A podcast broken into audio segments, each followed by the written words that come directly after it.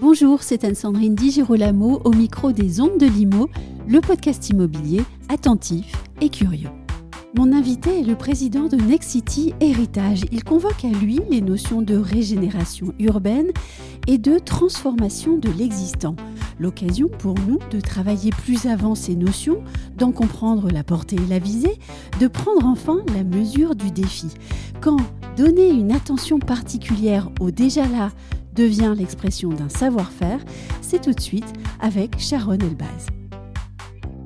Sharon Elbaz, bonjour. Bonjour Anne-Sandrine. Vous êtes le président d'une nouvelle marque de Nexity, Nexity Héritage. Cette marque nationale est concentrée sur l'idée que la décarbonation de l'immobilier se fera aussi en partant de l'existant.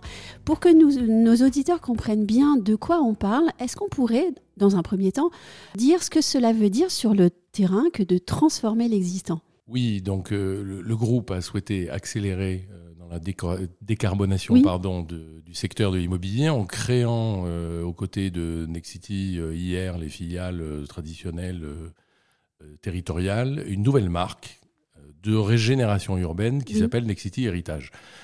Alors la régénération urbaine, c'est ça, c'est effectivement transformer l'existant. Alors l'existant, c'est quoi? Oui, ça veut dire quoi en pratique? Ben, En pratique, l'existant, c'est on pense souvent au bâti. Mhm. Donc euh, le bâti, euh, c'est de la réhabilitation. Donc on ne démolit pas euh, pour construire du neuf, mais on réhabilite un bâtiment. et ce qui est intéressant, c'est qu'évidemment le bilan carbone est de 20 à 40% meilleur que si on démolit et reconstruit en neuf. Et surtout, on répond aussi à une autre problématique qui est euh, corollaire de la décarbonation, c'est euh, l'obsolescence des usages. Oui. Parce qu'on a un bâti qui peut être obsolète, mais on a aussi euh, des usages qui sont obsolètes. Typiquement, on a tendance à résumer en cœur de métropole la réhabilitation et la transformation de l'existant à la transformation de bureaux qui ne trouvent plus de, de, clients, etc., en logements au sens large du terme. Donc c'est la transformation de l'existence, c'est la transformation du bâti. Mais nous, on a souhaité, aux côtés de cette transformation du bâti et aux côtés euh, des filiales qui euh, transforment les bureaux en logements, euh, qui sauvegardent le patrimoine, on a souhaité élargir le propos et parler de régénération urbaine. Mmh. Pourquoi? Puisqu'on intervient à l'échelle de l'immeuble, on mmh. intervient aussi à l'échelle de quartier. Ah. Et là, l'existence, c'est aussi du foncier. Mm. Et donc euh, l'idée aussi, c'est euh, d'intervenir sur des fonciers qui sont déjà artificialisés. Donc on fait de la régénération urbaine, on fait du recyclage urbain. Donc ce sont les friches, les friches industrielles, les friches commerciales, et on repositionne euh, des actifs ou des quartiers entiers sur qui sont déjà artificialisés. Donc c'est effectivement on lutte contre l'étalement urbain, c'est on est dans une logique de ZAN, de zéro artificialisation nette. Euh, donc ça rejoint euh, cette volonté de répondre aux défis climatiques, mais on est aussi sur du repositionnement euh, en termes d'usage. Mm. Hein, donc effectivement, à l'échelle d'un quartier, on va amener de la mixité. on avait un zoning monofonctionnel avec une zone de bureau, etc. Et on va amener du commerce, on va amener du résidentiel. Tous les produits du résidentiel, ça va être des logements familiaux, mais c'est aussi des logements étudiants. C'est aussi des résidences seniors, etc ce que je comprends, c'est que vous souhaitez avoir une action euh, plus large au niveau de la ville. C'est-à-dire que nous, on a, on, a bien senti qu'il y a un changement de paradigme dans la transformation urbaine, c'est que bah, il faut travailler sur l'existant, mm. pour les raisons qu'on a évoquées, de sobriété énergétique, mais aussi pour répondre à la révolution des usages. Les mm. usages évoluent, il faut qu'on y réponde. Aujourd'hui, il y a une demande pour plus de mixité dans les usages, à l'échelle du bâtiment comme à l'échelle euh, d'un bout de ville. Donc, euh, nous, on essaye d'embrasser avec la régénération urbaine ou le recyclage urbain, euh, cette double problématique qui est à la fois l'impératif euh, climatique hein, et, euh, et, cette révolution des usages pour partir de l'existant et donc faire de la régénération urbaine ou du recyclage urbain. Et on répond à cette double problématique.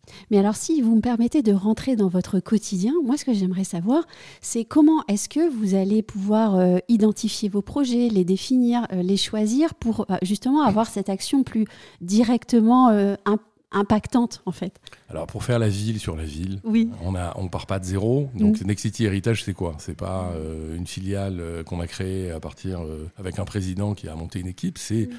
la réunion, la mise en commun, la synergie, des expertises métiers de trois filiales historiques du groupe.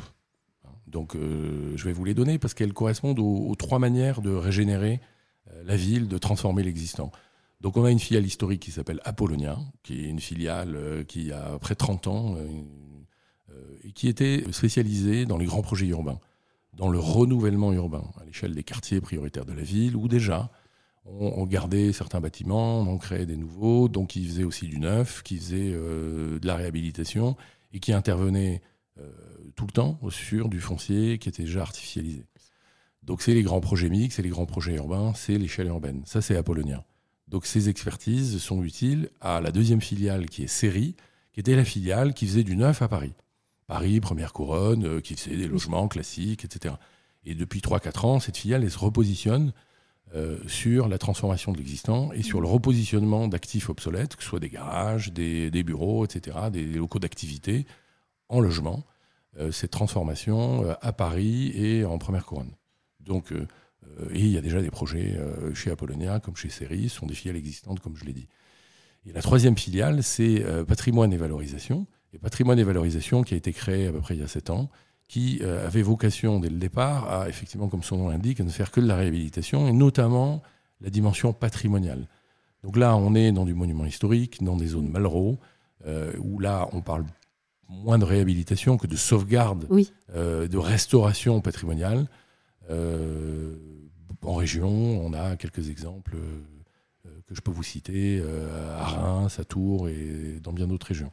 Alors pourquoi on a créé cette marque Régénération euh, Nexity Héritage qui fait de la régénération urbaine, qui regroupe ces trois filiales? Parce qu'au fond, on se disait qu'elle faisait à peu près le même métier hein, de transformation de l'existant. Et tout l'enjeu, c'est de créer des synergies entre les trois filiales. Et pourquoi c'est intéressant? C'est parce que la réalité, euh, et dans la réalité, les projets qu'on est en train de mener, euh, on se rend compte que euh, la réalité est hybride. C'est-à-dire qu'on a un exemple à Reims, à l'hôtel Pont-Sardin, je vais aller poser la première pierre il y a 15 jours avec le maire.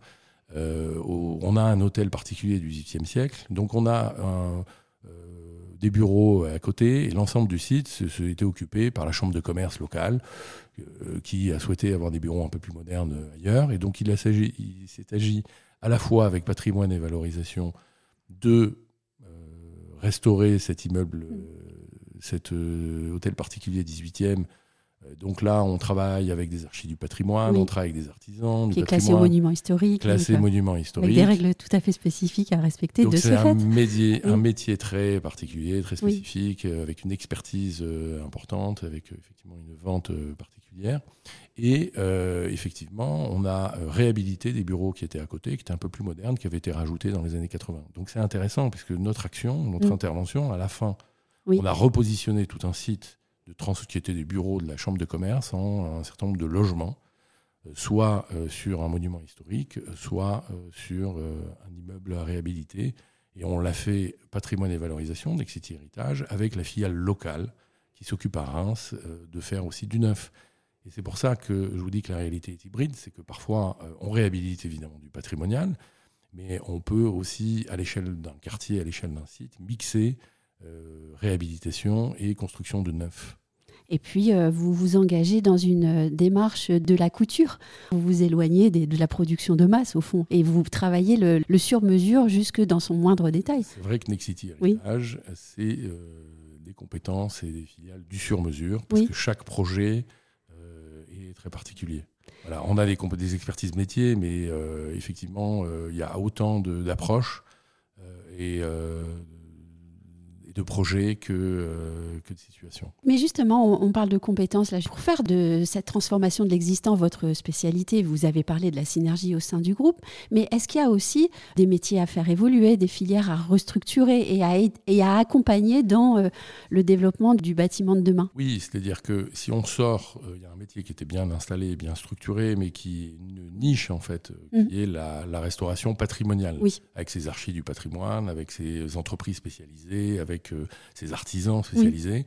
Si on parle de la réhabilitation au sens large, Aujourd'hui, effectivement, je vous dis de donner série, c'était une filiale qui faisait, qui faisait du neuf. Donc, on, a une expertise qui a développé du point de vue, enfin, chez le promoteur, sur l'acte de réhabilité qui est plus complexe, qui est moins prévisible.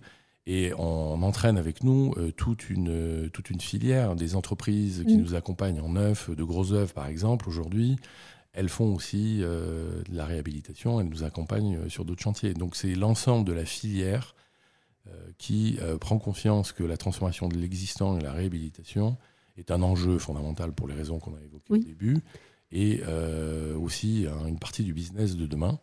Et, et on, on, se transforme tous ensemble. On considère qu'à terme, la réhabilitation au sens large, c'est 20% de la production de l'ensemble des logements. Si vous me permettez de filer la métaphore de la couture jusqu'au bout, on sait que la couture, voire la haute couture, coûte beaucoup plus cher. Est-ce que je peux vous poser la question du coût? Mais justement, comment on est une activité sur mesure? C'est difficile de vous répondre euh, de manière globale. C'est toujours un défi. Mm. La réhabilitation, a priori, coûte plus cher que le neuf. Le neuf, on est dans quelque chose de plus prévisible. Et encore, si on intervient. Et de modélisable plus facilement aussi. Plus modélisable, ça dépend des contextes. Apollonia intervient par exemple sur des contextes urbains.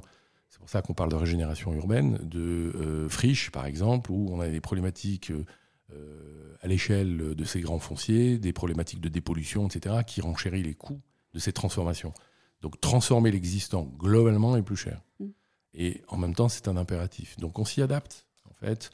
Euh, aujourd'hui, concrètement, la transformation euh, des bureaux en logements euh, est à la fois un impératif, mais est rendu un peu plus possible du point de vue économique par la, perte de valeur euh, de l'usage bureau en fait. Justement, euh, je reviens sur le sur-mesure. En fait, si, si je ne me trompe pas, travailler à partir de l'existence, c'est assez passionnant parce que ça permet d'un côté de préserver notre architecture nationale, notre patrimoine, mais en même temps, ça permet aussi à nos bâtisseurs de rester hyper créatifs et de toujours proposer de nouvelles manières de loger les gens. Oui, tout à fait. C'est-à-dire que le, point de départ, en fait, de, de l'acte de, transformation de l'existant, de la réhabilitation, c'est une attention, c'est un mot que je n'ai pas utilisé encore, mais c'est dommage parce que c'est central dans la réflexion, c'est une attention particulière au déjà là. Mhm. Et ce déjà là, il est, il est humain, on intervient euh, quelque part, euh, il est urbain, euh, il est au niveau du bâti, et donc il est paysager. Hein. L'exemple qu'on a tous en tête, c'est le programme qu'a fait Apollonia avec la filiale locale Archipel à Marseille, où on intervient en site occupé, mais en fait, les anciens bureaux de la MGN qu'on transforme en quartier de logement. Et euh, on a préservé euh, on a la, partie euh, arborée, le parc. Et donc, on est venu s'inscrire, inscrire le bâti, qui est du neuf, dans les interstices finalement de ce parc. Mm. Et ce qui donne un certain nombre de contraintes. Donc, l'attention déjà là est fondamentale. Et l'acte de réhabilité euh, n'exclut absolument rien, c'est du sur-mesure, c'est de l'attention à ce qui existe, ça n'exclut pas l'architecture et c'est un défi euh, pour tout le monde en fait. Mm. C'est-à-dire que on considère que c'est un impératif et donc euh, les architectes travaillent à la fois sur des sujets de réhabilitation et de neuf et essayent d'apporter effectivement la patte et le génie que, que l'on connaît pour transformer et, et, répondre aux usages euh, et aux besoins des gens qui vont occuper ces immeubles. Prêter un regard nouveau déjà là, au fond, c'est euh, vraiment changer de paradigme euh, sociologique, au fond. On n'est plus dans cette euphorie de la nouveauté constante. On demande à la société et à nos bâtisseurs d'évoluer et de repenser autrement la manière de construire. Oui, ça rejoint le début de, notre discussion. C'est que qu'est-ce qui a motivé effectivement euh, c'est euh, la, la, naissance de Nexity Héritage, mm. c'est euh, de prendre en compte cette demande qui est très forte aujourd'hui de tous les acteurs, que ce soit les collectivités, de répondre d'abord aux défis climatiques, à cet impératif, et de décarboner, donc de transformer l'existant. On est tous dans une société où on réfléchit avant de, créer du neuf avec réutiliser de la matière. De...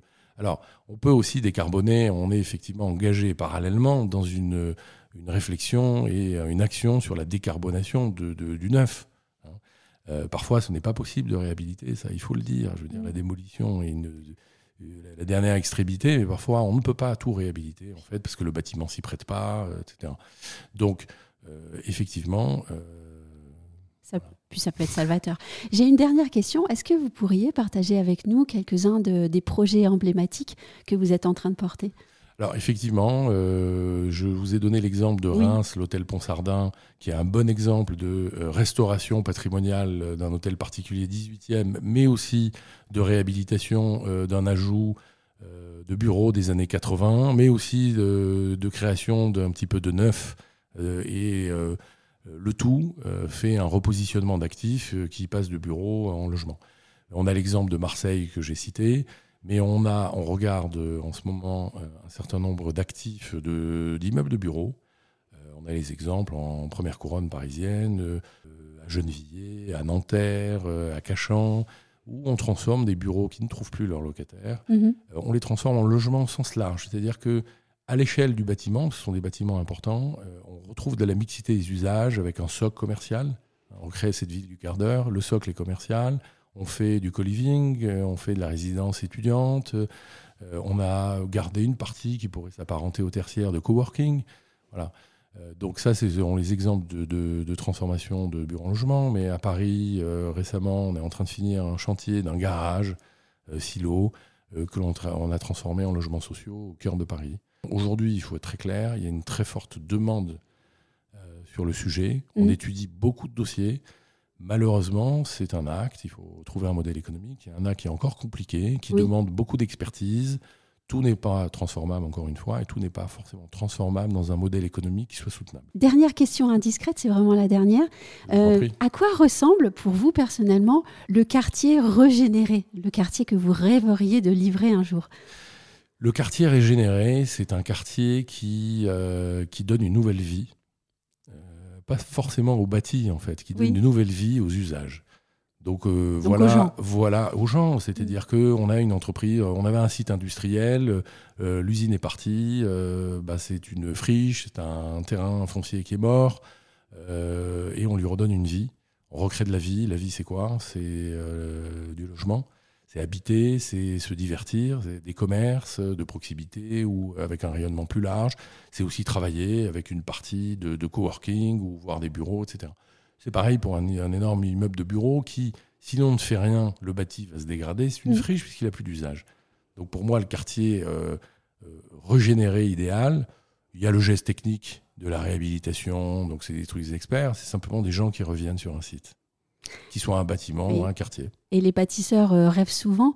Vous vous promenez souvent dans certaines friches en vous disant euh, ah, J'espère bien que celle-ci, on pourra en faire quelque chose. Euh, oui, parce que soit ce sont des friches à l'extérieur, puis il ne se passe mm. rien, et on, en visite beaucoup. On essaye de trouver un avenir à ces, morceaux de quartier. Alors c'est plus engageant, on travaille en étroite collaboration avec les collectivités parce qu'on recrée des quartiers, des morceaux de ville. Euh, ça, c'est quand même des enjeux euh, avec beaucoup de monde. Et puis, vous répondez à leur demande aussi, qui est On répond à leur demande, qui est importante de, repositionnement, de requalification, etc., de recyclage. Et, puis, euh, les immeubles, ça peut être plus de toutes les tailles. On est en cœur de ville. Et en fait, c'est toujours triste quand on a un bâtiment qui ne vit plus en cœur de ville, qui soit patrimonial, puisque le patrimoine se dégrade. Donc, on mm. contribue, si c'est patrimonial, c'est monument historique, à le préserver mais on lui donne une seconde vie parce qu'on lui donne un nouvel usage en fait. Et c'est pas juste une intervention sur le bâtiment. Un grand merci Sharon Elbaz. Merci beaucoup.